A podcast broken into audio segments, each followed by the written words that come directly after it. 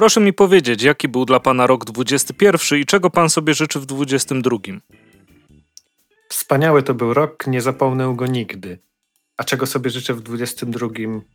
Tego samego, co w pierwszym. A trochę konkretniej? Niedużo pieniędzy miałem, dużo czytałem komiksów, bo bardzo je lubię i dużo spałem. Tak, więc to powrót sprzed wielu lat, a teraz przed nami kolejne podsumowanie roku, które sobie nagrywamy 6, pójdzie 9. Jest Mateusz, dzień dobry. Jest Andrzej, witam. Tak. I to już 152 odcinek. Tak, to już 152 odcinek, kolejne podsumowanie. W lutym 6 urodziny, masakra. Ile to już czasu zleciało.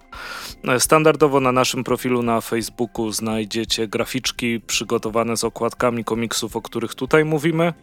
Myślę, że może Mateusz też wrzucisz je u siebie na Instagramie? Na pewno coś tam dodam. No to prześlę ci najwyżej te grafiki, bo one są w kwadracie, więc mogłyby się zmieścić. Będą kompatybilne. Wspaniale. Więc tak czy siak, przejdziemy sobie od razu do pierwszej kategorii. Najlepsze z Polski. To ja mam zacząć? A możesz zacząć. No to spoko. Ogólnie jeżeli chodzi o polskie komiksy, mówimy tu o taki, wiesz... Zresztą u nas to raczej tylko takie się wydaje, zeszytówki to jest ciągle mniejszość. Jeżeli mówimy o rodzimych albumach, to wydaje mi się, że nie było tego jakoś bardzo dużo, ale jak już coś wychodziło, to było raczej dobrej jakości, na solidnym poziomie. Mój numer 1 to Oszałamiające bajki urłałckie Krzysztofa Prosiaka-Owydyka. Wiadomo, że nie będę tu do końca obiektywny, jako wielki fan samego autora, ale też osoba, którą znam, bo z Prosiakiem mamy okazję widywać się co jakiś czas na spotkaniach naszego dyskusyjnego klubu komiksowego, bo tak istnieje taki we Wrocławiu, ale tu myślę, że nawet odkładając te wszystkie rzeczy na bok, to każdy, kto miał do czynienia z tym albumem, to wie, jakiego poziomu jest to komiks. Mamy tu do czynienia z wydaniem zbiorczym, gdzie Kultura Gniewu wydała również stare bajki urłałckie, stare odcinki z prosiacków, jeszcze z zinów, które zostały pokolorowane. Jest mnóstwo nowego materiału, no i co, świetna satyra w takim wykreowanym przez Prosiaka uniwersum urłałcji na wzór coś bajek, baśni, które zostały troszeczkę przerobione na takie właśnie satyryczne, zabawne, często dramatyczne opowieści, historie z tego zabawnego świata. No i co? Myślę, że tutaj jeden z topowych albumów, który swoją drogą zdobył dużą popularność przy okazji tych rekomendacji, które wypłynęły, tak? A tak, dodatkowa reklama była. Tak, dodatkowa reklama, jak nawet chyba z Kultury Gniewu Szymon mówił, to nawet ludzie przychodzili na MFC, jeżeli dobrze pamiętam, i pytali, czy jest ten komiks z tego raportu. Więc fajnie, no zawsze to dodatkowy booster, tylko się cieszyć. Sam komiks zresztą też zbierał liczne inne nominacje czy nagrody, w pełni zasłużenie moim zdaniem. No to prawda, mi też bardzo się podobał, bardzo się cieszę, że znajduje się na naszej liście. Jak w ogóle patrzę na naszą listę, to jest dość zdominowana przez jedno wydawnictwo. Nawet zmonopolizowane przez jedno wydawnictwo. No, jeżeli chodzi o rodzime albumy, o rodzime produkcje, no to chyba też czołówka, bo żadne inne wydawnictwo chyba nie wydawało tak dużo naszych rzeczy. Tak dużo może nie, zdecydowanie. Może Timofa bym wspomniał na pewno, ale które z wydawnictw tak typowo polskie rzeczy? No, Granda, raczej ale nie. To... No tak, ale z takich dużych, ugruntowanych graczy, no to chyba Kultura tutaj najwięcej. Zdecydowanie. Chwała im za to. Jak najbardziej. Dlatego kolejny album z Kultury, z którego ja się bardzo cieszę. Żeby się zaraz nikt nie obraził, że tam ktoś też wydawał polskich autorów i został my nie wspomnieliśmy. Tak. Sorry. Słodkie chłopaki. To czytałem po raz kolejny. Miałem okazję czytać w superlimitowanej wersji zinowskiej. I już wtedy bardzo mi się podobał. Nowa okładka, o której zresztą jeszcze wspomnę, jest kosmiczna.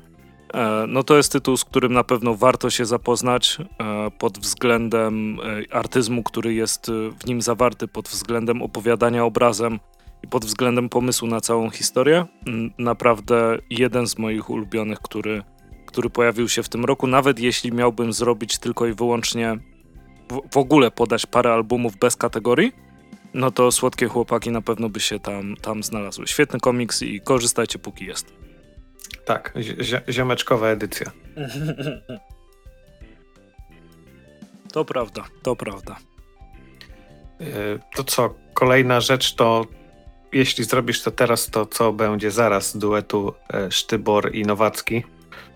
Pamiętam, jak Piotr Nowacki gdzieś publikował w mediach społecznościowych zdjęcie, gdzie stoi z całym takim stosem kartek i pisał o tym, że właśnie zakończył swój długo tworzony projekt. Nie chciał tam wtedy zdradzać więcej szczegółów. Okazało się, że to ten komiks i w pewnym sensie trochę wyrywa z kapci, jeżeli chodzi o koncepcję, tą zabawę komiksem, medium, jakim jest komiks, przez Sztybora. Ten upływający czas, te momentami pustawe strony, gdzie czasami mamy tylko po jednym kadrze układające się jak wskazówki zegara, gdzie czas gra tutaj wielką rolę i to naprawdę pokazuje klasę zarówno rysownika, jak i scenarzysty, żeby to tak odpowiednio zgrać, przedstawić. Nietuzinkowa rzecz, która rzadko się pojawia na w ogóle rynku komiksowym. Mhm. Bardzo ciekawa i przystępna i naprawdę jeden z topowych naszych rodzimych albumów, jeżeli chodzi o tamten rok. Plus świetnie wydany, naprawdę fajna oprawa, fajny grzbiecik, papier gruby, odpowiedniej jakości. Tak, to... No myślę, że z tymi idącymi cenami papieru to już mało kto będzie się odważył, żeby tak strony w cudzysłowie marnować. Nadrukowanie, wiesz, jednego kadru. Tak, tak, ale tu ci oczywiście przyznam rację nad poziomem, który jest, też jest kolejnym dowodem dla tego duetu twórców, w sensie dla Sztybora i dla Piotrka Nowackiego, że to jest dla mnie zawsze niesamowite i jakby pokazuje w cudzysłowie wartość, bo to zawsze jest ciężkie do ocenienia. Jeśli ktoś się sprawdza w krótkich formach, jak ktoś się sprawdza właśnie w długich formach, no bo ten komiks jest zdecydowanie długą formą, no to właśnie pokazuje poziom, jaki można osiągnąć. Świetnie się bawiłem, czekam na Klopsa, jakby jakiś miał jeszcze wyjść, tak? Chociaż znam historię za Klopsem, tak czy siak. No świetny komiks, tak jak już mówiłeś, Mateusz, to ja się będę powtarzał, że jest świetnie wydany, ta zabawa medium właśnie układem kadrów, i też tak spójny styl rysunkowy Piotrka Nowackiego, który tutaj idealnie się wpasowuje. No, byłem pod wielkim wrażeniem. Póki co ten komiks przeczytałem 3 razy, co się w sumie rzadko zdarza. W sensie czytanie więcej niż raz w bliskim okresie czasu. Tak, i za każdym razem zwrócisz uwagę na coś innego. Tak, tak, właśnie. No, jest super. Bardzo się cieszę, że ten komiks wyszedł i też korzystajcie, póki jest. W cenie też jest bardzo, bardzo przystępnej, jak na obecne czasy. Więc głupio byłoby po niego nie sięgnąć.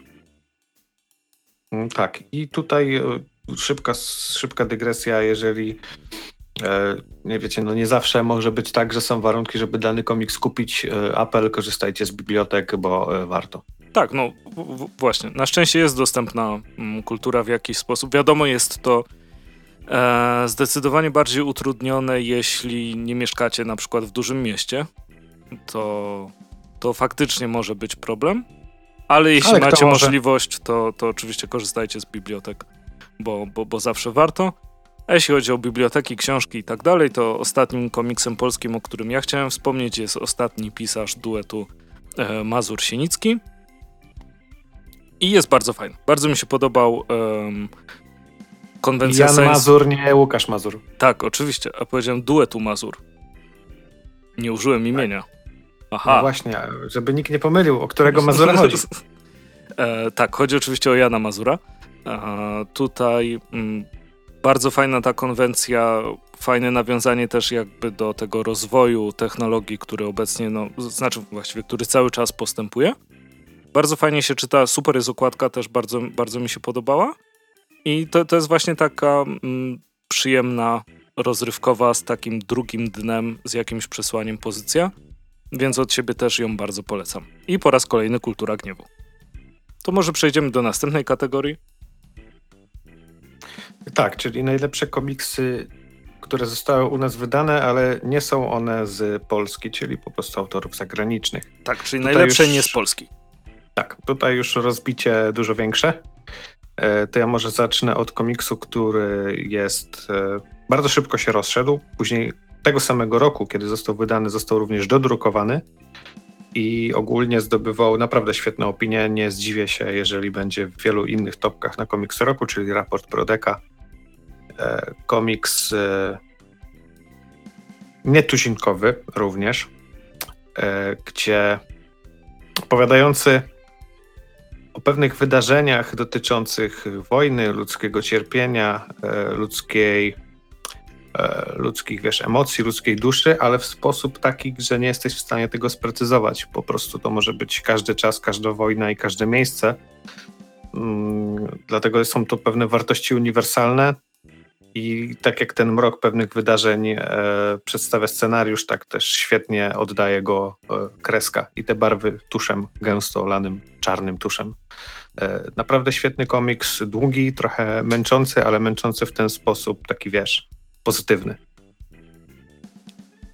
Więc tutaj brawa dla Mandioki, że jako stosunkowo młode wydawnictwo zdecydowało się na wydanie takiego komiksu i jeszcze dosyć szybko go dodrukowało, gdy brakło, więc fajnie. Polecam. To ja odskoczę czymś bardziej pulpowym, bym powiedział, bo chciałem powiedzieć o Cowboyu z Shaolin wydanym przez Kabum. I Cowboy z Shaolin... No bardzo mnie urzekł. Znam też oryginał, ale tu bardzo się też... znam też oryginał, rany. Czytałem w oryginale lata temu, jak wychodził. Natomiast... No to był, że tak ci wtrącę, długo chyba wyczekiwali na naszym rynku komiks. Pamiętam, że wielokrotnie gdzieś tam był wspominany, co jeszcze powinno zostać u nas wydane i tak długo było oczekiwane na naszym rynku. Odnoszę takie wrażenie. Tak, no ale się doczekaliśmy i doczekaliśmy się go świetnie wydanego. Doczekaliśmy się z bardzo fajnymi pocztówkami polskich artystów, z ich interpretacją Kowboja. To bardzo się cieszę z tego, że dalej je mam tam wsadzone w komiks. Jak sobie go otwieram, to można sobie przypomnieć. Natomiast no fakt faktem, w tym komiksie głównie jesteś świadkiem. Nie wgryzasz się w super zawiłe elementy fabuły, które zmieniają twoje życie na podłożu filozoficznym. Tylko masz Kowboja z Shaolin, który i jest bardzo dobra sieka. Jestem zachwycony zawsze tym, jak dobra jest ta sieka. Jest świetna zabawa kadrem, jest jeden z moich ulubionych momentów, powinna być taka kategoria, ulubiony moment w komiksie. No dobra, to za rok. Muszę sobie zapisać. I jak... czytałeś Kowboja z Shaolin? Tak, ale dawno i też w oryginale. Okej. Tam jest taki moment, kiedy jest panorama przez osoby, które stoją wokół Kowboja. Jedna z pierwszych takich scen. I to jest po prostu tak... ekstremalnie jakby długi pasek podzielony na strony. Tak, to jest tak świetny motyw. I to jest jakby preludium tego, co nadchodzi wizualnie w tym komiksie. Fabuła istnieje, jest sobie tam w tle. Fakt faktem te tomy się między sobą bardzo różnią, bo w drugim tomie jest więcej czytania, to mało powiedziane, ale na to jeszcze czekamy oczywiście w Polsce dla naszych czytelników. Ale jeśli nie mieliście jeszcze okazji, no to Cowboy z Shaolin naprawdę świetna pozycja, dobra rozrywka. No tylko nie spodziewajcie się, że to jest jakaś wielka filozofia i coś takiego. No troszeczkę może większa filozofia, ale też nie do końca, bo jest i dużo akcji, ale również wizualia to Ptaszyna, czyli Little Bird od Image, u nas jako Ptaszyna z centrali w 2 wariantach okładkowych, naprawdę świetne science fiction, dystopijne klimaty, władza, rebelia, walka, ostatnia nadzieja, takie typowo oklepane motywy, ale które działają i robią robotę i są naprawdę świetnie poprowadzone, jeżeli chodzi o fabułę, świetnie zilustrowane, jeżeli chodzi o kreskę, o kolory, o pozostałe aspekty, więc jak najbardziej kolejna rzecz warta polecenia, szczególnie, że nagradzana również za granicą w oryginale. Rzeczy dosyć świeże, bo Image chyba to wydanie takie główne w HC-ku wydał w zeszłym roku, nie, już teraz w 2020, czyli rzecz powiedzmy stosunkowo świeża. I jak najbardziej polecam się zainteresować. Dobra. Nie wiem, czy czytałeś. Mam na półce.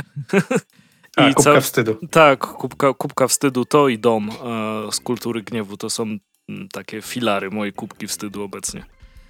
No, ale tak czy siak.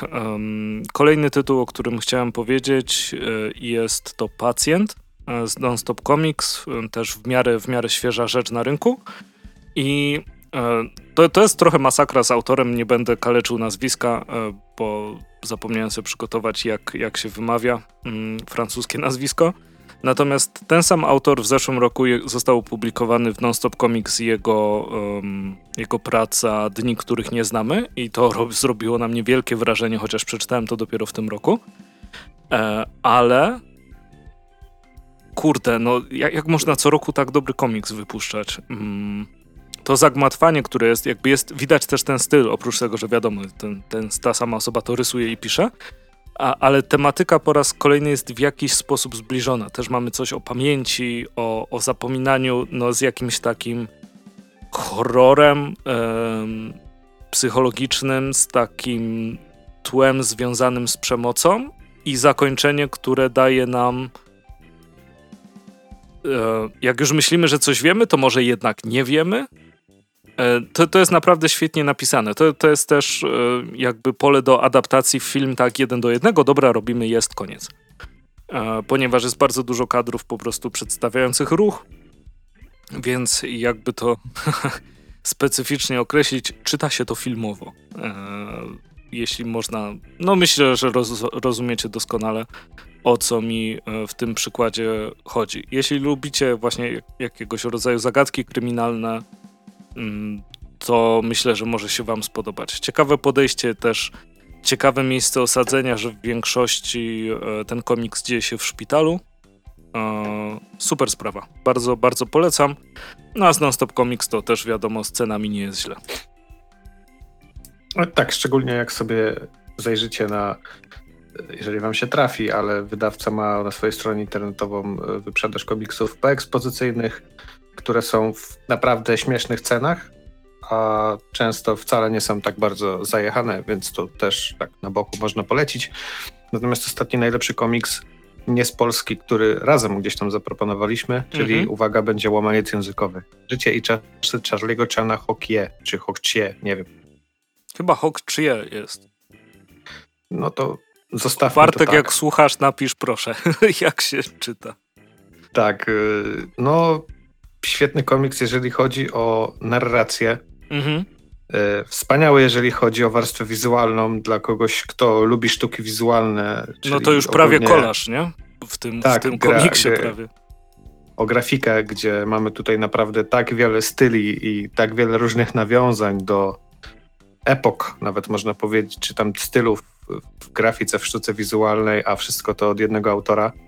No naprawdę majstersztyk. I tutaj kolejny wielki plus dla Mandioki, że Mandioka wydaje bardzo świadomie i bardzo wie, że tak powiem, czego może na naszym rynku komiksowym brakować. I to jest właśnie taka jedna z tych rzeczy. Dosyć taki unikatowy komiks, który trochę łamie pewne stereotypy, ale też z drugiej strony no trochę pojmowanie samego komiksu wychodzi poza taki zwykły stereotyp tego, czym może być komiks, nie?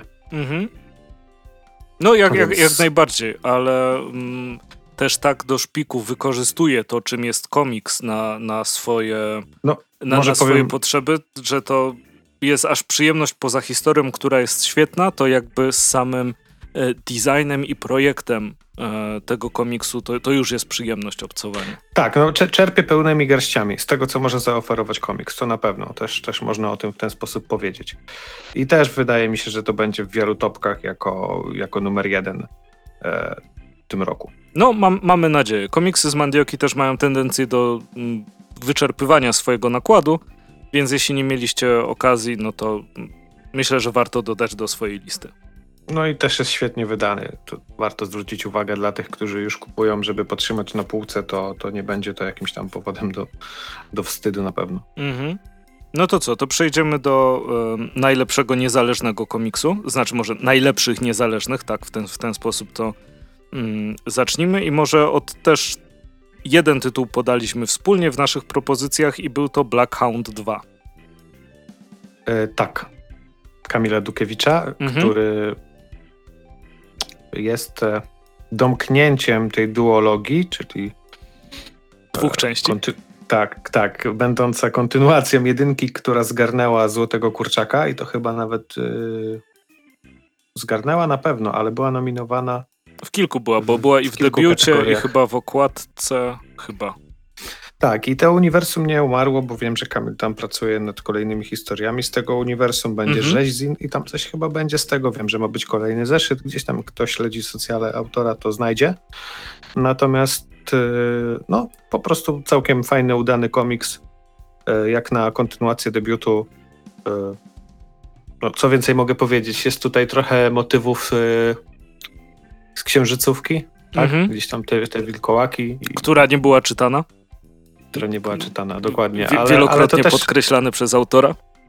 Tak, ale to też nie jest tak, że to jest jakaś zżynka czy coś, bo to trochę idzie w inną stronę i tak dalej. No jakby wilkołaki to jest częsty motyw, a czasy jakby takiego, no nie wiem, prohibicji powiedzmy, gangsterów wczesnego XX wieku to dość popularny temat po prostu. Więc... Który też u nas nie jest jakoś szczególnie oklepany, więc jeżeli już coś się pojawia w tym klimacie, to zawsze fajnie.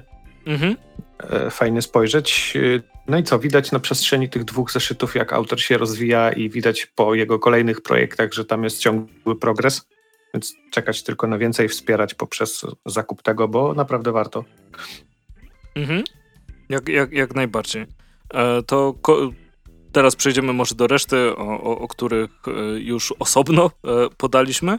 Ja bym chciał zacząć od albo komiksu, albo serii, w zależności jak na to popatrzycie, jaką jest WE od Huberta Ronka, które się zawsze regularnie udaje na różnego rodzaju zbiórkach internetowych.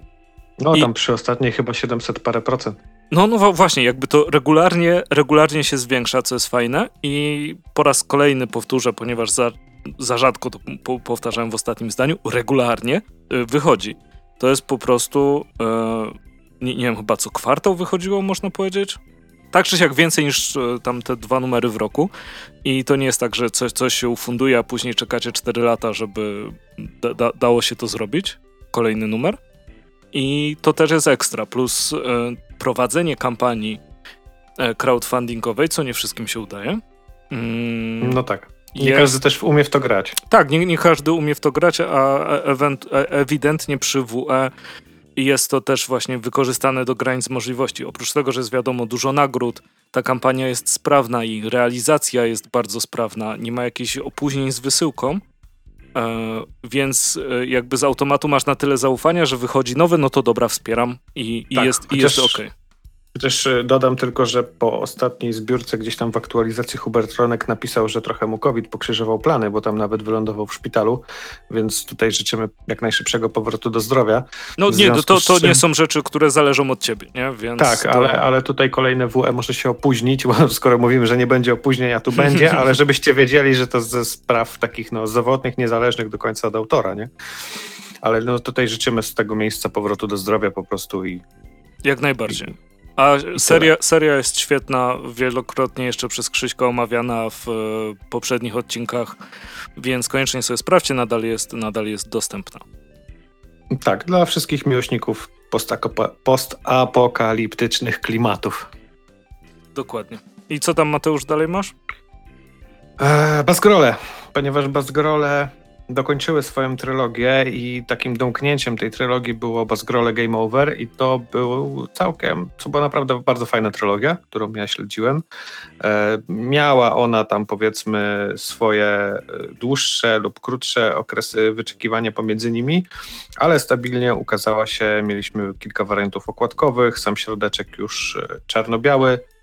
Dużo się działo, dużo akcji, momentami ściany tekstu, ale to przypuszczam nie dało się inaczej. Teraz mamy nawet wydanie zbiorcze, które gdzieś tam już jest rozsyłane do zamawiających. No czekam. Więc świetny naprawdę akcent, taki typowy akcyjniak. Jeżeli ktoś nawet nie zna klimatów związanych z tym niezależnym wydawnictwem, to i tak myślę, że tą trylogię, czyli The Movie, Zło musi być większe i Game Over. No, tutaj mówimy o tym trzecim, ale raczej odnoszę się do całości. To powinien sobie bez problemu się odnaleźć i sobie poradzić. Świetna kreska Fila, bo to za każdym razem jestem po prostu pod wielkim wrażeniem tych detali. No, to prawda. Którymi on operuje, że komiks nawet jak już go przeczytam i odłożę, to lubię sobie do niego wrócić i tylko przekartkować, żeby sobie popatrzeć na te detale czy poukrywane easter eggi tu i tam, bo to naprawdę jest świetne. No i co, czy to w wersji zeszytowej, nie wiem czy jeszcze są wszystkie dostępne, czy też w wersji zbiorczej, która jest dosyć mocno ograniczona, to tak czy inaczej perełka, jeżeli chodzi o nasz nie za poprzedni rok, więc sprawdzajcie. Mhm. I ostatni komik z mojej strony jest to Good Enough Heleny Smoki, w momencie kiedy opowiadałem o nim po MFC i nadal podtrzymuję tą opinię. Jeśli o jakimś komiksie myślisz długo po tym jak się ukazał, to znaczy, że jakby osiągnął swój cel jako produkt sztuki, produkt kultury. I Good Enough dało mi bardzo, bardzo dużo do myślenia, bardzo dużo do utożsamienia się, niestety, to tak mogę powiedzieć. I no jest czymś, co myślę, że każdy powinien przeczytać, zwłaszcza w dzisiejszych czasach, również jest nadal dostępny i mam nadzieję, że regularnie jakieś ziny, czy może nawet dłuższa forma, jeśli oczywiście autorka będzie się z tym dobrze czuła, od Heleny się pokaże. Tak, szczególnie, że tam nakład był chyba 200 sztuk, więc domyślam się osobiście, że nie zostało tego zbyt wiele. Pewnie tak, ale z tego co patrzyłem jest jeszcze dostępne na Róbmy Dobrze, więc no, warto. No, jak to zawsze z zinami, nie? Lepiej nie zwlekać, bo później może być za późno. Tak, dokładnie. No i jeszcze jeden od ciebie. No i beletystyka nienagrodzona, czyli trzeci już zbiór, można powiedzieć, webkomiksu, bo wiem, że Bele, czyli Robert Sielicki, publikował niektóre z tych historii, jeżeli nie wszystkie, gdzieś tam na swoim fanpage'u, czy to na Facebooku, czy gdzieś w internecie. Natomiast ja do tego dostępu nie mam, czekam na wersje drukowane zawsze. No i w tym wypadku, jak sama nazwa wskazuje, mamy taki pewien manifest, czy bunt przeciwko temu, że autor nie został nagrodzony za poprzednie zeszyty Złotym Kurczakiem, czy też innymi nagrodami i dlatego wydał beletystykę nienagrodzoną i hello, nagradzamy my, wyróżniając w najlepszych niezależnych. Tak, dokładnie. To są takie pojedyncze, często jednoplanszówki, ale nie zawsze, ale takie pojedyncze, niezwiązane ze sobą, znaczy niezwiązane. No możesz przeczytać dowolną stronę, którą otworzysz w tym zinie i sobie ją przeczytasz, to za bardzo nie musisz czytać innych. Chodzi o to, że są na ten sposób niezależne, opowiadają o perypetiach autora, jest to taki trochę zin autobiograficzny, zawsze zabawny, świetnie narysowany, przystępny bardzo. I to jest taka rzecz, do której również można po jakimś czasie wracać, więc jak najbardziej godne uwagi. Dobra, to przejdziemy do okładek. O okładkach nie ma się co rozwodzić, więc myślę, że możemy je po prostu wymienić. Każdy sobie może zobaczyć, jak wyglądają, ewentualnie szybko, co nam się w nich podobało. Więc widzę, co napisałeś i sam mogłem to wymienić. Kurde. A o czym teraz mówisz? O Wiedźminie. Tak, Wiedźmin ogólnie, jeżeli chodzi o te, to było chyba Fading Memories, czyli u nas jako zatarte wspomnienia okładki są do wszystkich zeszytów, nie tylko mówimy tutaj o wydaniu zbiorczym, które po prostu wyszło u nas, natomiast do wszystkich zeszytów czy do wydania zbiorczego są po prostu fantastyczne, tylko psuje je to po prostu takie logo zaczerpnięte prawie na żywca z gry, paskudne, ale okładki są fantastyczne. No tak. Sprawdźcie sobie... To jest nie kosmos. Tylko wydanie zbiorcze, ale też zeszyty, które wchodziły w skład. I te kolejne, które teraz wychodzą... Lament Wiedźm chyba? Czy coś takiego? Również coś w tym stylu. Coś z Wiedźmą na pewno. Również Wiedźmi Lament. Nieważne. W każdym razie okładki jak najbardziej godne podziwu. No, są mega, mega kozackie i to jest właśnie ten moment, kiedy czasem masz okładkę i jest tytuł, no okej, ładna okładka, wszystko fajnie, a czasem jest tak, no ale po co ten tytuł tutaj? Albo już nie daj Boże, kod kreskowy na pierwszej stronie jak w Marvelu. Chociaż to w sumie ma sens, jeśli sprzedajesz to w kartonikach, żeby tego nie wyciągać, tylko skanujesz przy kasie, pyk i z głowy, nie? Wciąż tak. Podtrzymuję, że kody kreskowe z przodu wszystko psują. Dla mnie to są, tak jak mówiłem wcześniej, słodkie chłopaki, niesamowita okładka, kolory, które od wielu lat bardzo, bardzo lubię w rodzaju takiego neonowego różu, chociaż teraz mam mega fazę na fioletowy ze złotem. No, ale tak czy siak, słodkie chłopaki, niesamowita okładka, bardzo fajnie zaprojektowana. Tytuł komiksu też bardzo fajnie w to włączony, bardzo mi się podobała. Ja wymieniłem jeszcze Myszkę Miki i Zaginiony Ocean, chociaż w tym roku Egmont wydał więcej tych albumów z Myszką Miki, które gdzieś tam pierwotnie Glenat za nie odpowiadał. Tam było jeszcze Horrificland i Kraina Pradawnych, ale to ta z Zaginionego Oceanu spodobała mi się najbardziej, bo jest tak świetnie, nie wiem, jakby namalowana, chociaż przypuszczam, że jest zrobiona cyfrowo, mnóstwo detali, mnóstwo jakichś szczegółów, można się ludziom również wpatrywać i lubię tego typu okładki. Widzisz i od razu wiesz, że będzie przygoda. No to prawda, bardzo są zachęcające. Jeszcze często jak są te jakieś ramki dodane czy coś takiego, to też tak mam duży tutaj, sentyment właśnie do tego. No ja jeszcze wskazałem... A co ty dwa pod rząd robisz, ty typie? A dobra, sorry. Myślałem, że wymieniłeś już wszystko, ale widzę, że nie. Nie no, tylko Słodkich Chłopaków podałem, a teraz jeszcze będzie Dracula, który no, sam przez siebie autorem, Brekią się tak wyróżnia, jest tak niesamowity, środek też jest zresztą niesamowity. Ale też się zastanawiałem, czy tego nie wpisać. Jest brzydka, ale w piękny sposób. Rozumiem, czemu tak myślisz. Natomiast brzydki dla mnie zawsze jest negatywny, nie? Ale domyślam się, że myślisz o tym, że to jest ciekawe. Tak samo jak na przykład, nie wiem, Steve Buscemi.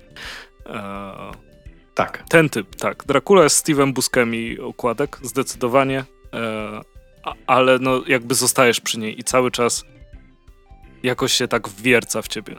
Niesamowita okładka i świetny komiks. Więc teraz... Tak, i tu ostatnia propozycja ode mnie, czyli Życie i Czasy Charlie'ego Chana, które już omawialiśmy wcześniej. Mandioka użyła okładki, która została zaprojektowana z okazji specjalnego wydania tego komiksu na jego 5. rocznicę. I ta okładka mi się również świetnie podoba. Jest wizualnie po prostu tak dopracowana i również te ramki, paski, ornamenty, ozdobniki, nie wiem dlaczego robi to na mnie takie wrażenie. Jest po prostu świetna. Mhm. No i ostatnio ode mnie to Brom 2. No i ma mecha, który rzuca autobusem, więc... Nie da się podważyć tego argumentu, że coś ma mecha rzucającego autobusem. Natomiast ostatnia rzecz ode mnie to jest z okładek, to jest Brom 2 od wydawnictwa 23, autorstwa Unki Odi i no jest super zaprojektowany. Kolory, które są wykorzystane, wszystko co jest, logotyp, który jest umieszczony, w sensie tytuł komiksu Brom jest niesamowicie wpleciony i zrobiło na mnie już wielkie wrażenie od początku. Tak, i to jest to coś, co też miałem wpisać, jeżeli widziałeś starszą wersję. Tak, to miałeś. Moich propozycji to tam też był Brom. Jest świetny użytek kolorów, świetna kompozycja. Patrzysz na tą okładkę i jest w nich coś, co sprawia, że wyróżnia się w twoim guście. Nie wiem, trafia w mój gust, może trafia w ten sposób. Gust. No, jak najbardziej. Świetna okładka. Kolejną kategorią są najlepsze ekranizacje. I tu wypisaliśmy sobie po 2, więc nieźle. Nieźle, ale z drugiej strony to może źle. Ja to może powiem tyle, że... Ale to przejdziemy też może do tego rzeczach, które chcieliśmy ogarnąć, ale daliśmy dupy, bo ekranizacji było sporo. Tak. Ale ja niewiele z nich widziałem. Tak. Więc wpisałem to, co widziałem i jeżeli mogę, to zacznę i będzie to rzecz, która była bardzo długo wyczekiwana i bardzo szeroko dyskutowana i w końcu się udała. I to już nawet 2 części dostaliśmy, czyli ekranizacja Kajko i Kokosz, która jest na Netflixie. Wiem, że są różne opinie na temat tego serialu. Można tak powiedzieć? Można, serial animowany. Tak, oczywiście. Więc mi się bardzo podobał, mi siada, ja rozumiem koncepcję, którą kierują się autorzy i ona do mnie przemawia, jest dla mnie wiarygodna. Odcinki są w sam raz nie za długie, nie za krótkie, są dosyć zabawne, są wizualnie bardzo przystępne, atrakcyjne. Dubbing jest dobrany naprawdę świetnie. Jeżeli chodzi o same historie, to mamy tutaj część opierającą się na komiksach, część nie i no to są takie, można powiedzieć, shorty, bo tam chyba około 13 minut na odcinek. To jest właśnie idealna długość. Nie męczy buły, żeby były za długie, a też nie możesz powiedzieć, że są takim teledyskowym skrótem. Więc ja naprawdę doceniam, bardzo mi się podobało i czekam na więcej. No ja się pod tym podpisuję, bo oczywiście bardzo mnie bawi cała nienawiść, która się wylała na ten serial animowany po premierze, ale wielkich fanów nie wiadomo co nigdy się nie da zadowolić, więc no wiadomo, krzyżna droga. I świetnie się też bawiłem przy Kajku i Kokoszu i też bardzo dobrze się bawiłem, może nawet świetnie bawiłem się przy Invincible, które obejrzałem z dużym opóźnieniem, bo niedawno. tak naprawdę, chyba jakoś listopad, grudzień, ale zrobiło na mnie bardzo, bardzo pozytywne wrażenie. Nie miałem okazji przeczytać komiksu, więc zabiorę się do tego, jak namierzę go sobie w bibliotece jakiejś. I jest fajnie zanimowany, czasem widać te takie jakieś oszczędności w animacji, można to nazwać, w ruchach, natomiast przy scenach walki tego nie ma, więc to jest najważniejsze, żeby ta walka była płynna. Są rzeczy robiące naprawdę duże wrażenie z walką, która tam jest, scena, nie będę mówił jak ktoś nie widział, bo to byłby spoiler, który by dużo zepsuł, ale no jedne z ostatnich pojedynków robią duże wrażenie, świat mi się podoba, głosy były fajnie podłożone, więc naprawdę ekstra się bawiłem, no i nie ukrywam, czekam na drugi sezon. To mnie to ominęło, ale też nadrobię. Już tej kubki do nadrabiania rzeczy, które można obejrzeć, to jest dramat, ale nadrobię. Drugą najlepszą ekranizacją, przy czym chciałbym tutaj podkreślić słowo ekranizacją, czyli tak, wzięcie pewnego materiału źródłowego i przerobienie go na inne medium. To adaptacja, bo ekranizacja to 1:1, nie? Dobra, chciałem zabłysnąć, a mi się nie udało. Więc powiedzmy, zaraz będziesz miał w komentarzach, że... Tak, no nieważne, w każdym razie no, bierzesz komiks i robisz z niego film, tak? I pod tym względem Spider-Man No Way Home mi się bardzo podobał. Przy czym... Oj, będzie długo.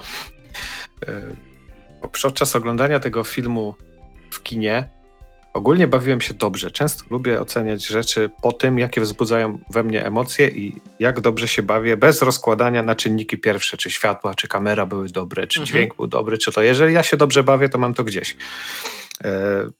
Ale miałem takie, nie wiem, jakby niepokój albo z tyłu głowy, że coś mi nie do końca gra. Natomiast sam film, wychodząc z kina, powiedziałem zajebiste. Ale później obejrzałem recenzję Pawła ze Spoiler Included na YouTubie, która była dosyć krytyczna. Z częścią się zgadzam, częścią nie. Pawła pozdrawiam. Natomiast nadal uważam, że to była bardzo dobra ekranizacja. Już odchodząc od tych wszystkich przecieków, które były, bo wiadomo było, kto tam wystąpi z innych filmów i tak dalej. No, ja bym się bardziej cieszył, jakby właśnie nie było tych przecieków, szczerze mówiąc. No, na pewno miałbyś taką większą niespodziankę, nie? I większe wow. Ale nadal uważam, że jako ekranizacja jest świetna, jest to bardzo dobre domknięcie tej trylogii, nie wiem, może pierwszej, bo tam już są pogłoski o kolejnych 3 częściach. Jest punkt końcowy tego filmu jako w zasadzie punkt wyjścia pod całe kolejne sagi i tak naprawdę nowy etap w życiu Spidermana.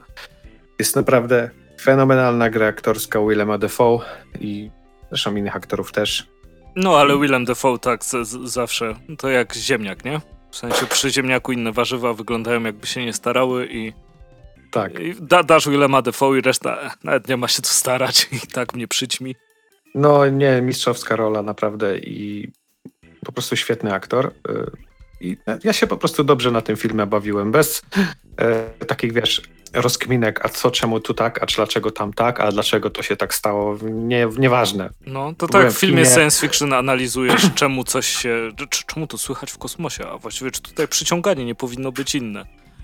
No wiesz, przeniosło ludzi z innego wymiaru, dlaczego to jest takie nielogiczne, a gość strzelający z pajęczyną i bojający się po ścianach właśnie jest logiczny, nie? I czym Doc Ock zasila te swoje macki.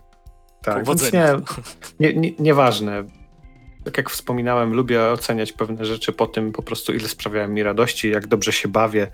I tutaj bawiłem się naprawdę dobrze i myślę, że też wyniki oglądalności w kinach gdzieś tam w pewien sposób to potwierdzają, że ludzie dosyć tłumnie chodzą na ten film i opinie są ogólnie pozytywne, więc ja się pod tym podpisuję, bo bawiłem się, jak powiem po raz kolejny, bardzo dobrze. Ty widziałeś ten film? Tak, byłem, pisałem ci chyba nawet, tam parę dni temu byłem i było okej. Też faktycznie miałem coś takiego, że obejrzałem i bawiłem się dobrze i były sytuacje, tak, to widzisz, synu, ten pan był Spider-Manem, kiedy ja byłem dzieckiem i tak dalej.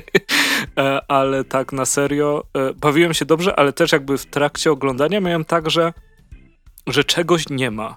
Ale z drugiej strony sobie potem pomyślałem, Jezus Maria, Andrzej, to jest film o człowieku przebranym za pająka i jedynym sensem tego filmu jest dostarczyć ci rozrywki i to nie będzie Łowca jeleni, to nie będzie Wybór Zofii czy coś takiego, więc zawsze mnie trochę bawi jak zmarnowany potencjał, żeby było, nie wiem, więcej rozruby. No to może tak, ale i tak było fajnie. Jak się Dogok pojawił, jak spod mostów jakby zapadał te samochody, spoko.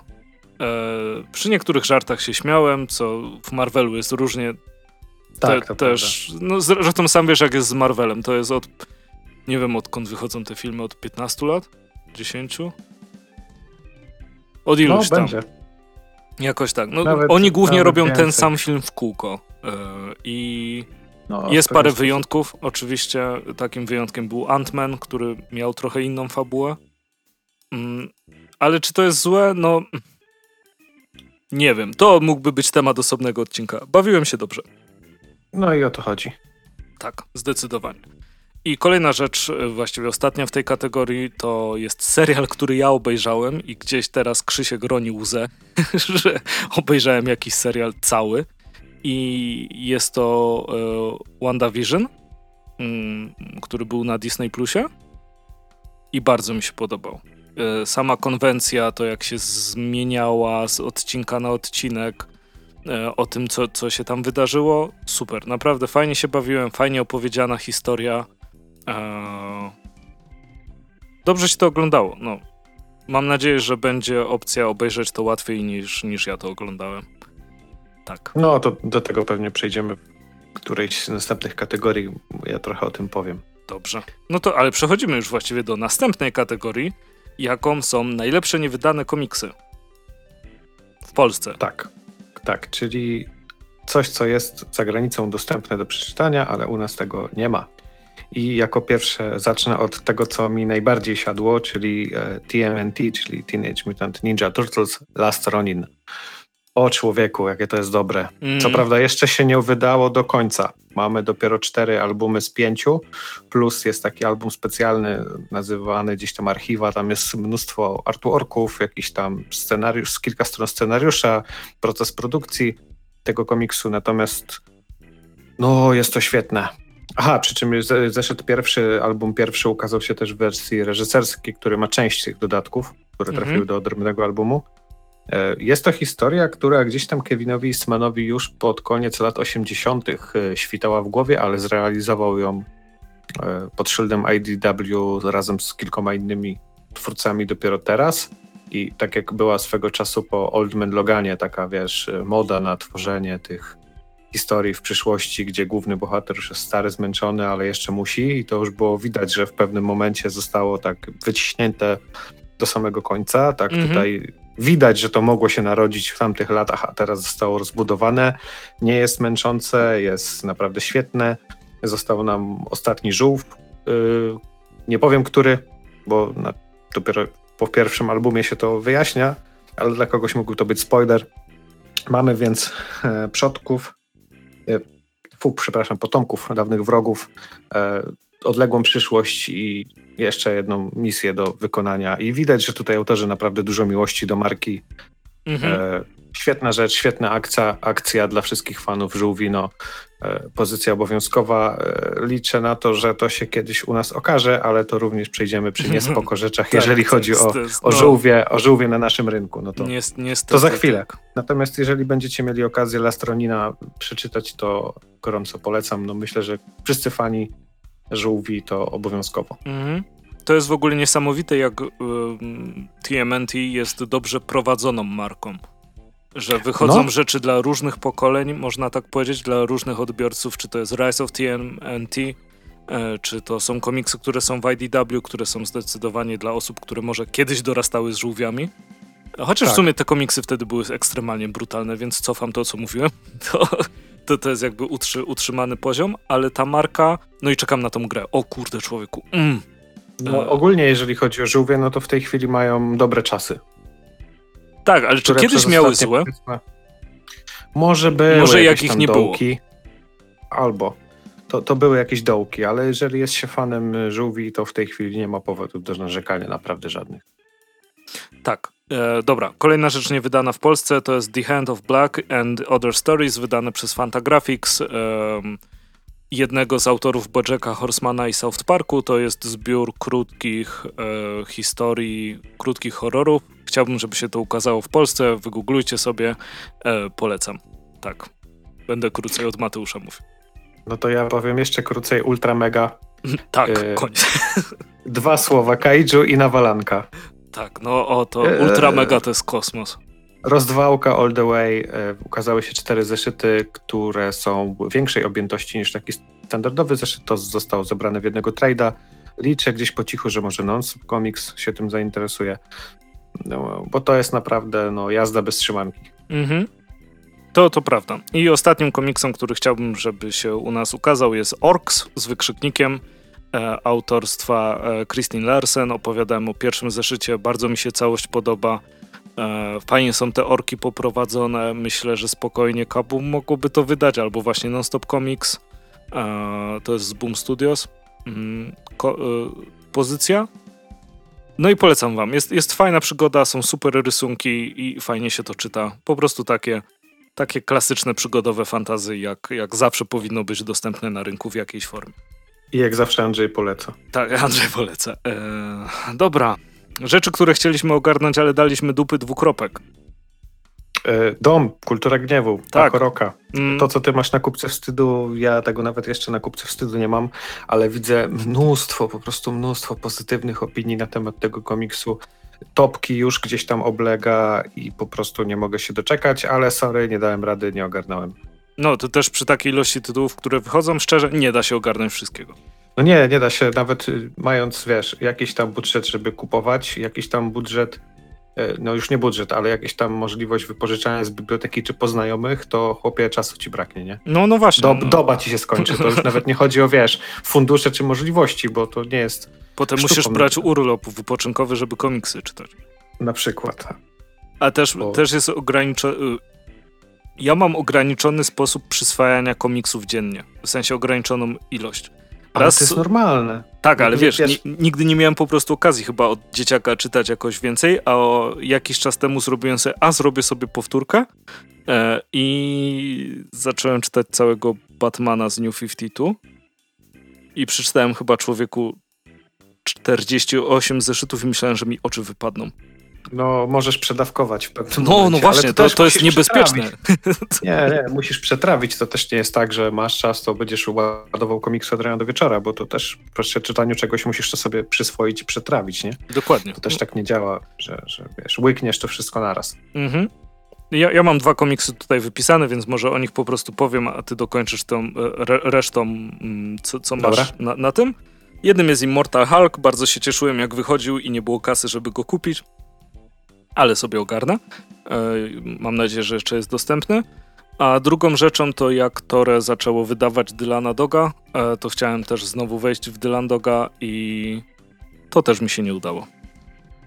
Tak, więc to są takie rzeczy, które mam na sumieniu. No i oczywiście ten dom, o którym rozmawialiśmy. Więc komiksowe takie.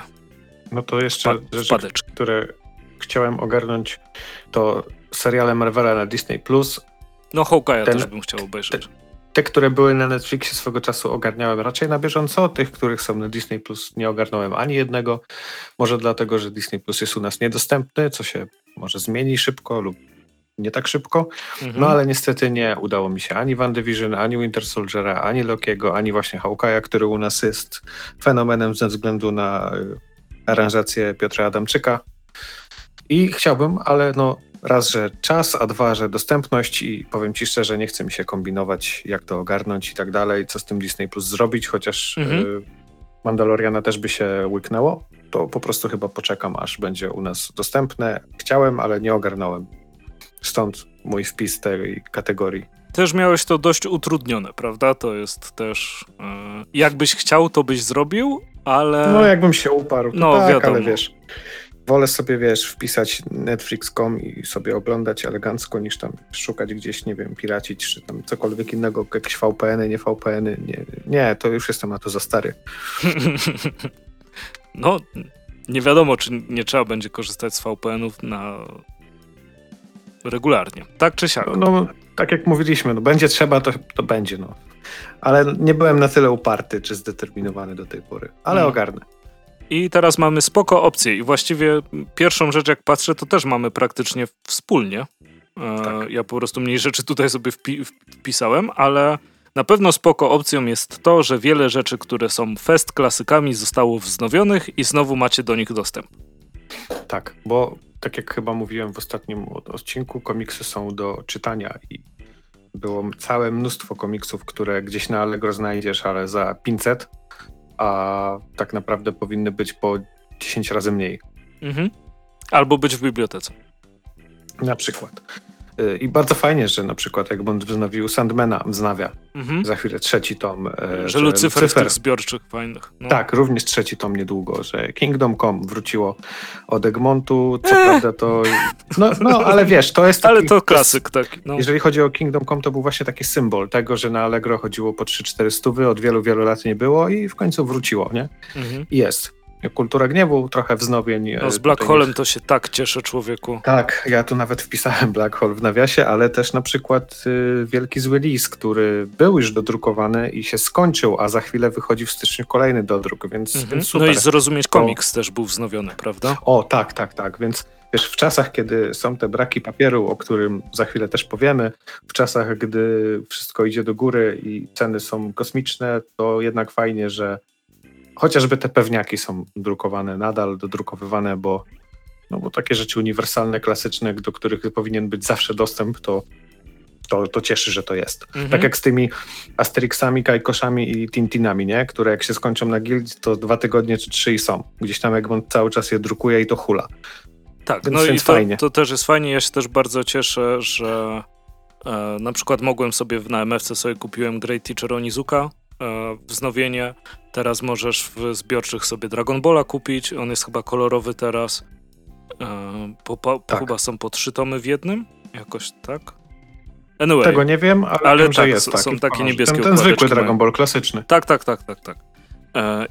I to też jest fajne. To, że nadal... Akira przecież wróciła i to już się ciągnie, ale dopiero są chyba 3 tomy wydane z 6. 3 tomy są, no. Ale to też jest to właśnie super. Fajne, że masz do tego dostęp, bo później tak naprawdę to jest coś, co jakby, wiesz, ukształtowało wielu twórców. Powiedzmy, czytasz sobie teraz wywiad z jakimś twórcą i on mówi, dla mnie wielki wpływ na mnie miało to i to. I sobie myślisz, kurde, jeśli to miało wpływ na kogoś, kogo bardzo lubię, to może też powinienem to przeczytać. I nie możesz tego przeczytać i ta sytuacja jest do dupy.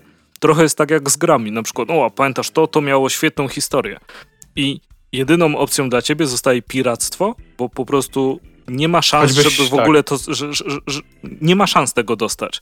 Chyba, że chciałbyś na przykład wydasz 15 000 na coś. No, ale to właśnie, bo chciałbyś wpierw te pieniądze dać twórcy, nie? Tak, no właśnie. Nie spekulantowi z Allegro, ale to... No, znaczy, wiesz, rzeczy są tyle warte, ile jesteś w stanie za nie zapłacić, ale czasem po prostu największym problemem jest ich dostępność. I powiem ci, że 11 listopada, czy tam w okolicy 11 listopada, tak się ucieszyłem, jak na Gogu się pojawił Książę i Tchórz. O tak, człowieku. No mega się jarałem. No, to prawda. Tak, i muszę go skończyć. Tak naprawdę, bo się podjarałem, jak... Oczywiście paru zagadek jakby nie pamiętałem, ale z niej nie o tym mówimy. Ważne, że rzeczy, które są klasykami, są dostępne, bo uważam, że to bardzo ważne. Zresztą mamy takie same zdanie o tym. Tak, i jest to spoko opcją, że wydawcy też o tym pamiętają. Tak, dokładnie. No to co? Z czego się cieszysz? Na przykład z powrotu imprez się cieszysz? Tak, bo to jest widoczne po tym covidowym roku 2020, kiedy ostatnią imprezą była Rumia Comic Con, na której byliśmy, a później długo nic, wszystko zostało odwoływane, wszystko było przenoszone do sfery online, to w tym roku cieszy, bo jednak Rumia się odbyła kolejna, gdzieś tam MFK się już odbyła, jednak sporo imprez wróciło. Mhm. Na takiej zasadzie, że mogłeś tam pojechać i pogadać z ludźmi na stanowisku i coś kupić od nich i tak dalej, więc to cieszy jak najbardziej, jest to spoko opcją, oby ten trend się utrzymał i oby na przykład kolejna Rumia planowana na marzec również się odbyła. Tak. No to i ostatnia rzecz, którą uważamy za spoko opcję, to jest to, że ciągle powstają nowe wydawnictwa i też mniejsze wydawnictwa nadal się utrzymują. Bardzo mnie cieszy dziwny pomysł i sprowadzenie chociażby gimnazjum, właściwie chyba tylko gimnazjum, jako komiksu wydanego w Polsce, wydawnictwo Torres, Dylan Dogiem i innymi klasykami też się rozwija, wydawnictwo Granda nadal wydaje kolejne komiksy.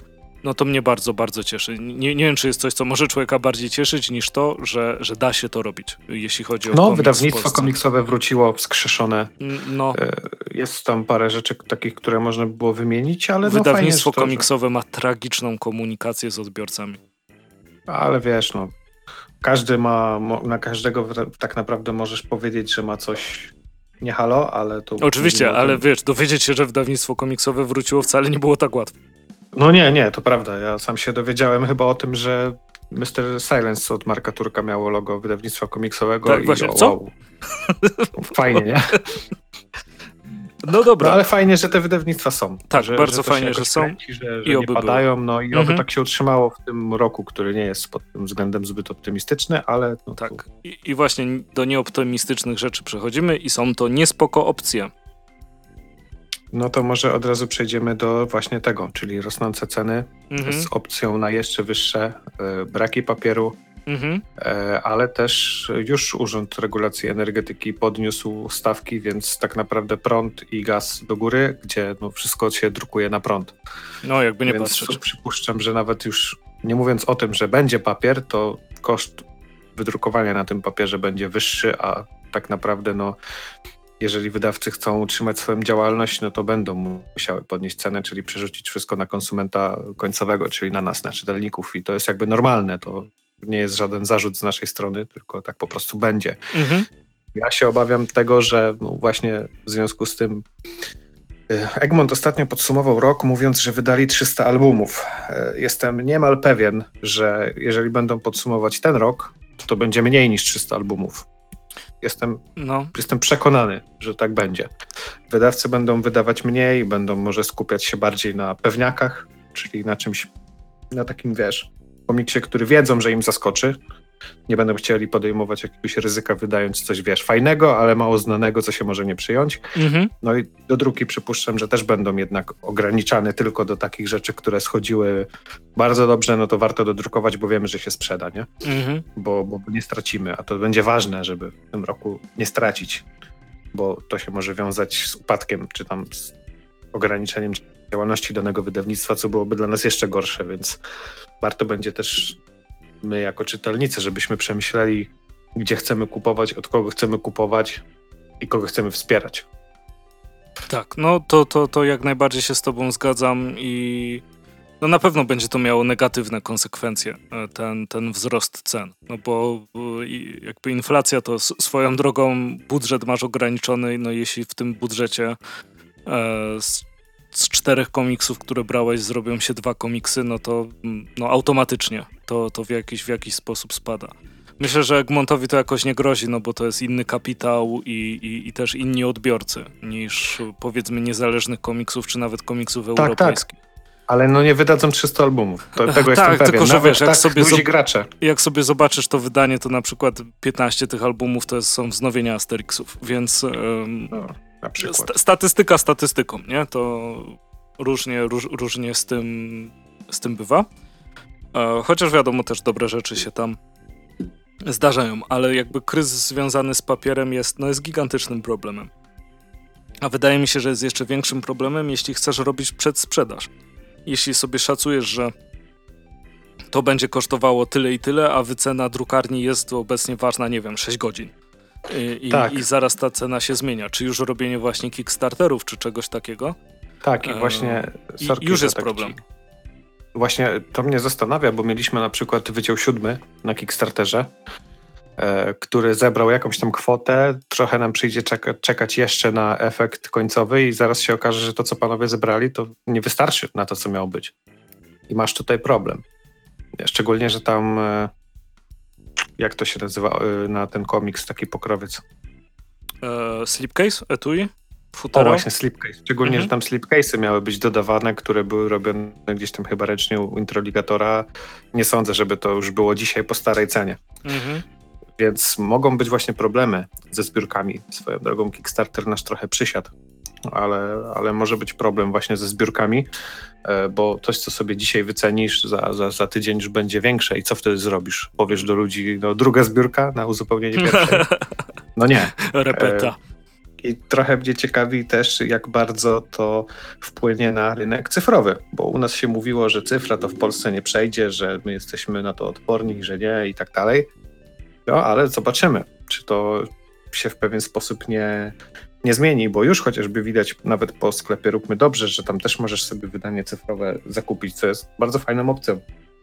Bo jeżeli możesz kupić jednego zina, powiedzmy na papierze, a za jego koszt 3 cyfrowe, no to też z jednej strony wilksy ty owca cała, zarówno jeżeli chodzi o ciebie, jak i o wydawców, o twórców, o autorów. I może nie będzie to aż tak bardzo syty, ale jednak w jakimś stopniu. No tak, to jak najbardziej się z tobą zgadzam. To jest... Plus mamy aplikację tego niedobrego sklepu na E.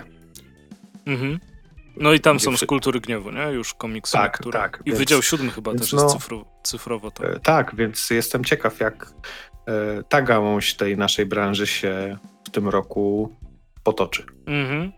No ale jak już mówiliśmy o cyfrze, to jeszcze o tym powiem, tylko dla mnie niespoko opcją jest pojawienie się NFT i całego zamieszania, które to zrobiło, podkradania czyichś prac i wystawiania ich jako NFT. Prawie zapisz jako, a ukradłem. To zawsze szacunek. Nie wiem, czy widziałeś, ziomek jakiś zrobił Duma, w którym zapisujesz czyjeś NFT i robisz im screenshoty. Nie. Zamiast przeciwników są po prostu jakieś, wiesz, te popularne i po prostu robisz im screenshoty. Tak czy siak, to jest dla mnie jakiś gigantyczny kał. Bańka też taka spekulacyjna i ilość nawarstwienia też w zleceniach, że ktoś szuka grafika, a potem się okazuje, że to do robienia takiego gówna. Nie mówiąc o tym, że sprawy niektórzy mówią, że wiesz, to rozwój, przyszłość i tak dalej, ale tak naprawdę patrząc na fakty, to kto wie, czy to nie jest jakaś piramida finansowa i w co ty się pakujesz. Przykre jest to, że wielu znanych twórców się w to ładuje, jak chociażby Todzik, czyli Todd McFarlane. No ale to Todd McFarlane ma wbudowany ten wykrywacz kasy, on po prostu idzie tam, gdzie jest kasa. To... No właśnie, chciałem do tego też nawiązać, ale widziałeś, jak ostatnio Mike Mignola wystraszył na Instagramie? Nie. Człowieku, zawało, myślałem, że dostanę. Wyobraź sobie relację Majka Mignoli i coś w rodzaju, to luźne tłumaczenie plus z pamięci, bo nie mam teraz tego przed oczami, ale coś w rodzaju jest tam nasze NFT i już wiesz, już czytając masz zawał, a dalsza część tekstu, z którym nie mamy nic wspólnego, po prostu ktoś tam oszukał i się podszywa, nie? No i to jest właśnie... Ale czytając pierwsze zdanie już myślisz, że Mignola się w to władował, nie? Właśnie, ale wiesz w ogóle, jak można komuś tak podkradać rzeczy i że to jest do ciebie przypisane i coś tam. No i nie zesraj się, tak naprawdę. To jest dla mnie bardzo szkodliwa praktyka i fajnie by było, jakby więcej osób mogło z tego... Jakby to upadło i sobie głupi ryj rozbiło. Tak, dokładnie. To jest esencja tego, co bym chciał, żeby się z NFT stało. Natomiast też współczuję ludziom, którzy są jakby w to wciągnięci na przykład przez sytuację, w której się znaleźli, nie wiem, materialno-finansową. Tak samo współczuję osobom, które się dają nabrać na jakieś chwilówki i inne gówna, które mają oprocentowanie 1180 RRSO rocznie. Znaczy RRSO rocznie to jest masło maślane. Tak czy siak, no uważam, że to jest straszne gówno i powinno być więcej edukacji na ten temat. Jeśli artyści się wypowiadają, że to jest do dupy, no to może jednak wielcy inwestorzy z Instagrama i inwestorzy z Twittera. I teraz mi się przypomina, kojarzysz tego mema, co gość trzyma tak ręce złączone palcami i ja dostaję to, ty dostajesz tak, to? Tak. No właśnie, no to chodź, porozmawiamy w jakimś tutaj osobnym pokoju, wchodzisz z nim do pokoju, a tam dół z wapnem. I no nie fajnie, nie podoba mi się to, jak duże konsekwencje to może mieć. Zdelegalizować. Tak, zdelegalizować, żeby zeszło do podziemia. Tak jak te boty, nie? Które, wiesz, wrzucasz jakiś rysunek, a i robią koszulkę z tego. Kradnie i wrzuca na kubek albo koszulkę i od razu sprzedaje, nie? To do zaorania po prostu. Chociaż zawsze mnie bawi, jak ktoś wrzucał wtedy obrazek z jakimś napisem w stylu właśnie, że... Tak, trollowali to. Tak, no. Tak, nie wiem, czy wiesz, została strollowana parę lat temu handel kością nosorożca w Chinach. A nie, to tego nie słyszałem. Bo to oczywiście jest jakoś ogromne pieniądze warte i część tam głównie chińskich jakichś wielkich bogaczy lokowała w tym kapitał, ale jakiś gość znalazł sposób na stworzenie sztucznie tego przez połączenie jakiejś... Z czego są paznokcie zbudowane? Bo ja zawsze mylę tą nazwę z odżywką. Nie powiem ci, bo nie wiem. Bo jest kreatyna i keratynin. To kreatyna nie. No właśnie, to keratynina w takim razie. W połączeniu to z wodą czy coś takiego i zrobił filament, który pasował do drukarek 3D i wydrukował ileś tam sztucznych rogów jednorożca, nosorożca i wypuścili to na rynek i one były na początku nie do odróżnienia, więc zawaliły im rynek na jakiś czas. No i pięknie.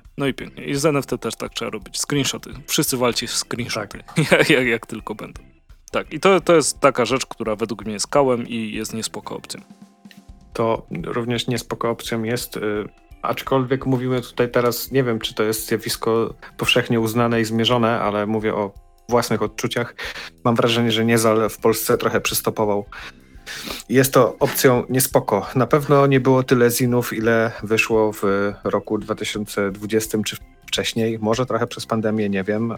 No, Złote Kurczaki odbyły się w edycji online, a o kolejnej edycji nic nie słychać. Ogólnie wydaje mi się, że Niezal trochę przysiadł i mi się to nie podoba. Nie wiem, jak ty to widzisz. Tak, ale też łączy to bezpośrednio z pandemią i brakiem imprez, ponieważ dużo rzeczy było przewidziane jako premiera, żeby sprzedać na stoisku. No tak. I wydaje mi się, że to jest jakby główny problem, no bo zobacz, jak ty byłeś w Łodzi? Nie było cię w Łodzi. Nie byłem. Nie było cię w Łodzi. To parę premier na Łódź było takich niezależnych. Czekam na pewno na nowe rzeczy od Celulozy, wiadomo. Żeby zapowiedzi się pojawiły, kolejne postapo. No po właśnie, to mnie mega, mega cieszy. Na to bardzo, bardzo czekam. No tak, ale... Ale widzisz, od Tomka zresztą też się pojawiło. Tak, ale to i tak uważam, że było słabo i że to trochę przystopowało względem lat poprzednich. No już nawet ja żadnego zina w 2021 nie zrobiłem. No jak się zarzekasz, że nie zrobisz, to nie ma się co dziwić z takim podejściem. No, na kwestia, ale no nie. Wydaje mi się, że jest to niespoko opcją, że Niezal trochę przysiadł. Jakby nie ta MF-ka, to już byśmy chyba w ogóle nic nie mieli. Mhm. Albo mieli mało co. No i oczywiście nie jest to zarzut wobec twórców. Tylko nie, wobec sytuacji, która wynikła. Wobec zjawiska, które zaobserwowałem. Mogę się też mylić, może za chwilę ktoś mi wyciągnie, że wyszło tyle i tyle, ale nie sądzę, żeby to było więcej niż w latach poprzednich. Mhm. Dlatego jako niespoko opcja, trochę przystopowanie Niezalu. Mam nadzieję, że rok 2022 pod tym względem będzie dużo lepszy. To prawda. No i co? Bo Niezal w serduszku mocno. Zawsze. Zawsze na zawsze, forever always. Tak czy siak, dotarliśmy do końca naszego podsumowania. Dziękujemy wam, że tego wysłuchaliście. I jeszcze Mateusz mówi jedną rzecz, o której zapomniałem. No tak. W niespoko opcjach, ale to też jest taka rzecz marginalna w sumie, że znowu mamy krzywe, słabe i nie użyję brzydkiego słowa podejście do wydawania żółwi u nas w kraju, bo potencjał jest ogromny i po tym jednym szkwale z preorderami wiadomo od kogo, wiadomo kiedy i gdzie, była szansa, żeby to ładnie zrobić, a naprawdę jest u nas potencjał, bo i Egmont i na przykład, nie wiem, Non Stop Comics czy tam inne wydawnictwa mogłyby to spokojnie pociągnąć. to nie trzeba zrobić tak jak Amber, wydać takie nie wiadomo co, mieszaninę zeszytów ongoingowych z jakimiś chyba The Best Of i tylko w 6 albumach, więc nie wiem po co i na co. Zamiast lecieć z główną serią z IDW, nawet brać te ich wydania zbiorcze i wydawać u nas po przetłumaczeniu, to nie, trzeba znowu namieszać. Więc fani żółwi nie mają, jak mówiliśmy, że fani żółwi mają ogólnie bardzo dobry okres i nie mają czego na co narzekać. Tak to nie w Polsce. Nie w Polsce, bo naprawdę przecież ty czytałeś tą serię ongoingową, która teraz tam na 120 którymś numerze jest. To przecież świetna seria. Niesamowita. I są u nas gorsze rzeczy wydawane, moim zdaniem, a tutaj nie i znowu przez takie podejście się długo nie doczekamy. No. A naprawdę szkoda, bo to jest świetna rzecz. Szczególnie, że u nas żółwie dzięki tej kreskówce z lat 80., która u nas w latach 90. leciała, ma spory fanbase, wydaje mi się. Wydaje mi się, że w ogóle żółwie są, jakby wchłaniasz je przez przebywanie w popkulturze. Nawet nie musisz ich oglądać, żeby znać żółwia. Tak, to jest tak częsty motyw, tak często się przewijający, że no, one po prostu są i musisz się z tym pogodzić. No i niestety w komiksikach znowu nie będzie, zrobiono to tak jak zrobiono, a w obliczu tych spraw, o których mówiliśmy, typu kryzys papieru i rosnące ceny, to znowu nie ma co na to liczyć i trzeba wersją anglojęzyczną się ratować. No. Dobra, to smutnymi rzeczami skończyliśmy, ale mamy nadzieję, że nadchodzący rok przyniesie nam dużo nowych, ciekawych premier. Mnie na pewno cieszy, że w pierwszym kwartale ma się pojawić trzecia część Dążona. To... Tak, wydanie zbiorcze, trzecia część. No ja się cieszę, że Lucyfer wyjdzie, trzeci tom. Tak. Został zapowiedziany. Więc obyśmy się więcej cieszyli niż smucili i tego wam życzymy. I do usłyszenia niedługo. Czołem. Cześć. Ale jeszcze scena po napisach, tak jakby to był marvelowski film. Cześć Krzysiek. Witaj Andrzeju. I słuchacze, oczywiście. I słuchacze oczywiście. No to skoro cały rok, można powiedzieć, ubiegły, wytrzymałem jeszcze w tym podcaście, to stwierdziłem, że szybciutko dodam swoje 3 grosze. Dobra, dawaj tę kategorię. Najlepsze z Polski. Najlepsze z Polski. Dla mnie najlepszy z Polski jest w tym roku komiks, który nazywa się Słodkie Chłopaki Piotra Marca i nie wiem, czy ja przypadkiem drugi rok z rzędu nie nominuję tego komiksu jako polski komiks roku, co jest ewenementem, ale po prostu najpierw w wersji tej próbnej był przecudowny, a teraz w wersji wydanej przez Kultura Gniewu jest również przecudowny i no i to jest naprawdę wielkie osiągnięcie. To prawda, dlatego też umieściłem go na liście. Najlepsze nie z Polski. Najlepsze nie z Polski. No tutaj powiem szczerze, że sentyment, masa sentymentu i zadecydowała, że jednak w tych ostatnich miesiącach strasznie dobrze mi się czytało Spectacular Spidermana, ale nie podam tego komiksu jako ten absolutnie najlepszy, bo dwaj bracia z Mucha Komiks zrobili też na mnie piorunujące wrażenie. Najlepsze nie... A to było? Najlepsze niezależne. Najlepsze niezależne. O i tutaj jest duży problem. Kurczę, jeden tytuł tak wskazać to jest naprawdę ciężko, więc powiem kurczę, no niech będzie Szkielety, ostatnio wydane, ale też od Łukasza Bałuta, kod 1.3, świetny zin i no dobra, jednak ten drugi, kod 1.3 Łukasza Bałuta. Przykro nam, Szkielety. Najlepsze okładki. Najlepsze okładki. O, tutaj myślę, że pewnie przekręcę tytuł, ale z wydawnictwa Mandioka. Życie i czasy? Tak, dokładnie to. Tak. Niesamowita okładka, ale też bardzo mi się podoba okładka do komiksu. Wyleciało mi oczywiście z głowy. Dobra, nieważne, to trzymajmy się życia i czasów. Najlepsze... Też z Mandioki komiks, tylko wcześniej wydany. Pawełek Pinokio? Tak, to też strasznie fajna okładka.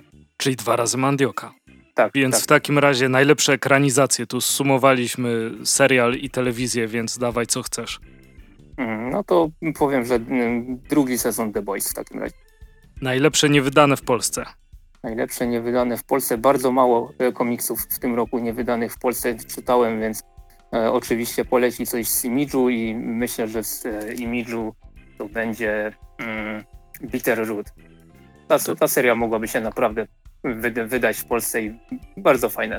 To Image pewnie wkrótce, znając życie. Oby. Rzeczy, które chcieliśmy ogarnąć, ale daliśmy dupy.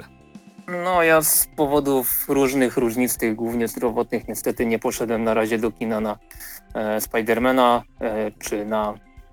czy też tych niektórych seriali, które miały teraz debiut, to nie widziałem, typu co ostatnio z Marvela wyszło? Hawkeye'a, no to Hawkeye'a nie obejrzałem jeszcze ani trochę, więc z tym jestem na razie do tyłu. Spoko opcje. No myślę, że spoko opcją jest przede wszystkim to, że w tych szalonych czasach pandemiczno-kryzysowo-papierowych i inflacyjnych wydawcy naprawdę dają radę jakoś ogarnąć swoją działalność i pomimo tego, co się dzieje, nie przystopowali za bardzo z wydawaniem komiksów i to, myślę, że to jest najbardziej spoko opcja tego roku. I oczywiście na koniec niespoko opcja, no to tutaj myślę, że przede wszystkim ten burdel, który się dzieje wokół relaksu, o którym można by opowiadać. Dobre memy też powstały. No ale też nawet bym powiedział, że tak z mojego punktu widzenia, że ten Amber nieszczęsny, że wziął żółwie ninja i kurczę, no nie, ciężko to przeżyć. Tak. Mateusz też o tym się właśnie przed chwilą wypowiadał. Dobra, czy coś, Krzychu, jeszcze do przekazania? No, trzymajcie się ciepło, zdrowo, badajcie się i oby do usłyszenia. W kontakcie, cześć.